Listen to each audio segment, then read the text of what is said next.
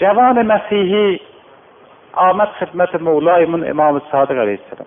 ابن رسول الله من که مسلمان شدم مادرم هنوز مسیحیه قوم خیشم مسیحی هن. وقت آمد می‌کنن چه بکنم؟ حضرت فرمود گوشت خوک می‌خورن این قوم خیشت از کد نه. شراب می‌خورن؟ نه. فرمود عیب نداره با این رفت آمد بکن. به مادرت هم زیاد احترام کن. آخه مسلمان باید عملش معرف باشد. آقا به الله مرتب بگی عمل نکنی هیچ کاری از پیش نمیره. تبلیغ در اصل با عمله. این جوان رفت به پیرزن مسیحیه که مادرش بود زیاد احترام کرد و با این کار نظر مادرش رو جلب کرد. یه روز پرسید پسر تو از وقتی که دین تازه رو یافتی به من خیلی احترام می‌کنی. چی قضیه؟ گفت که مادر این رهبری که دارم خیلی سفارش تو کرده. پیرزن گفت سفارش به مادر کار انبیاست نکنه این پیامبره. گفت نه مادر پیغمبر نیست وسیع پیغمبر. خلاصه جلب نظر شد و گفت که پسر می‌خوام مسلمان بشم. اگه مسلمان می‌خوام بشم چه باید بکنم؟ گفت مادر شهادت اینو بگو. شهادت وحدانیت پروردگار به رسالت حضرت. شهادتین را دا شهادتین را گفت. گفت مادر حالا تو مسلمان شدی مبارکه. یه حاشیه دو دقیقه دارم در اینجا که دود از سرم بلند شد این حدیث رو دیدم. آی مردم نمی‌دونم 20 سال پیش دیدم 15 سال پیش.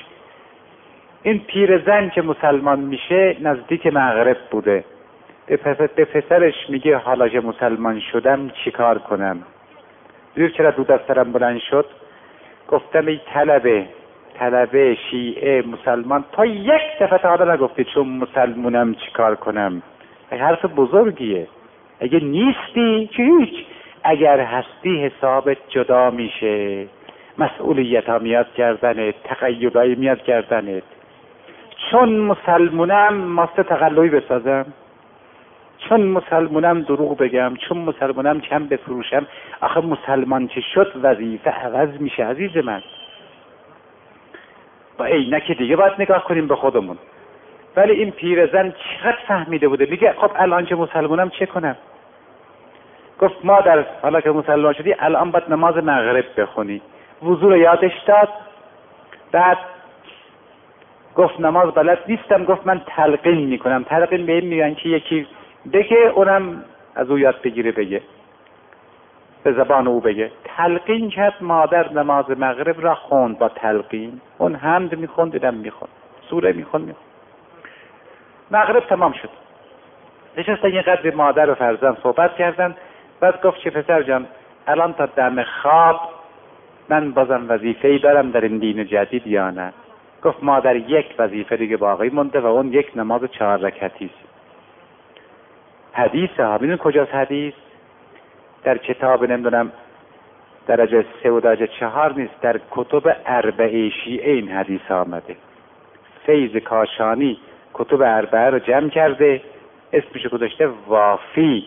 توجه کردید؟ وافی مجموع کتب اربعه شیعه من این حدیث رو در وافی دیدم. مدرکش میگم که خیالتون راحت بشه. اسراری در این حدیث هست که رو انداختم تازه بنده وقت زیغه ارزم حضورتون که گفت ما در دم خواب یه چهار رکتی هم بر گردنت گفت هنوز یاد نگرفتم. گفت تلقین می‌کنم بخون. این چهار رکت اشارم با تلقین خوند. حدیث می‌گوید پیرزن گفت السلام علیکم و رحمت الله و برکاته. مثل چراغ خاموش شد.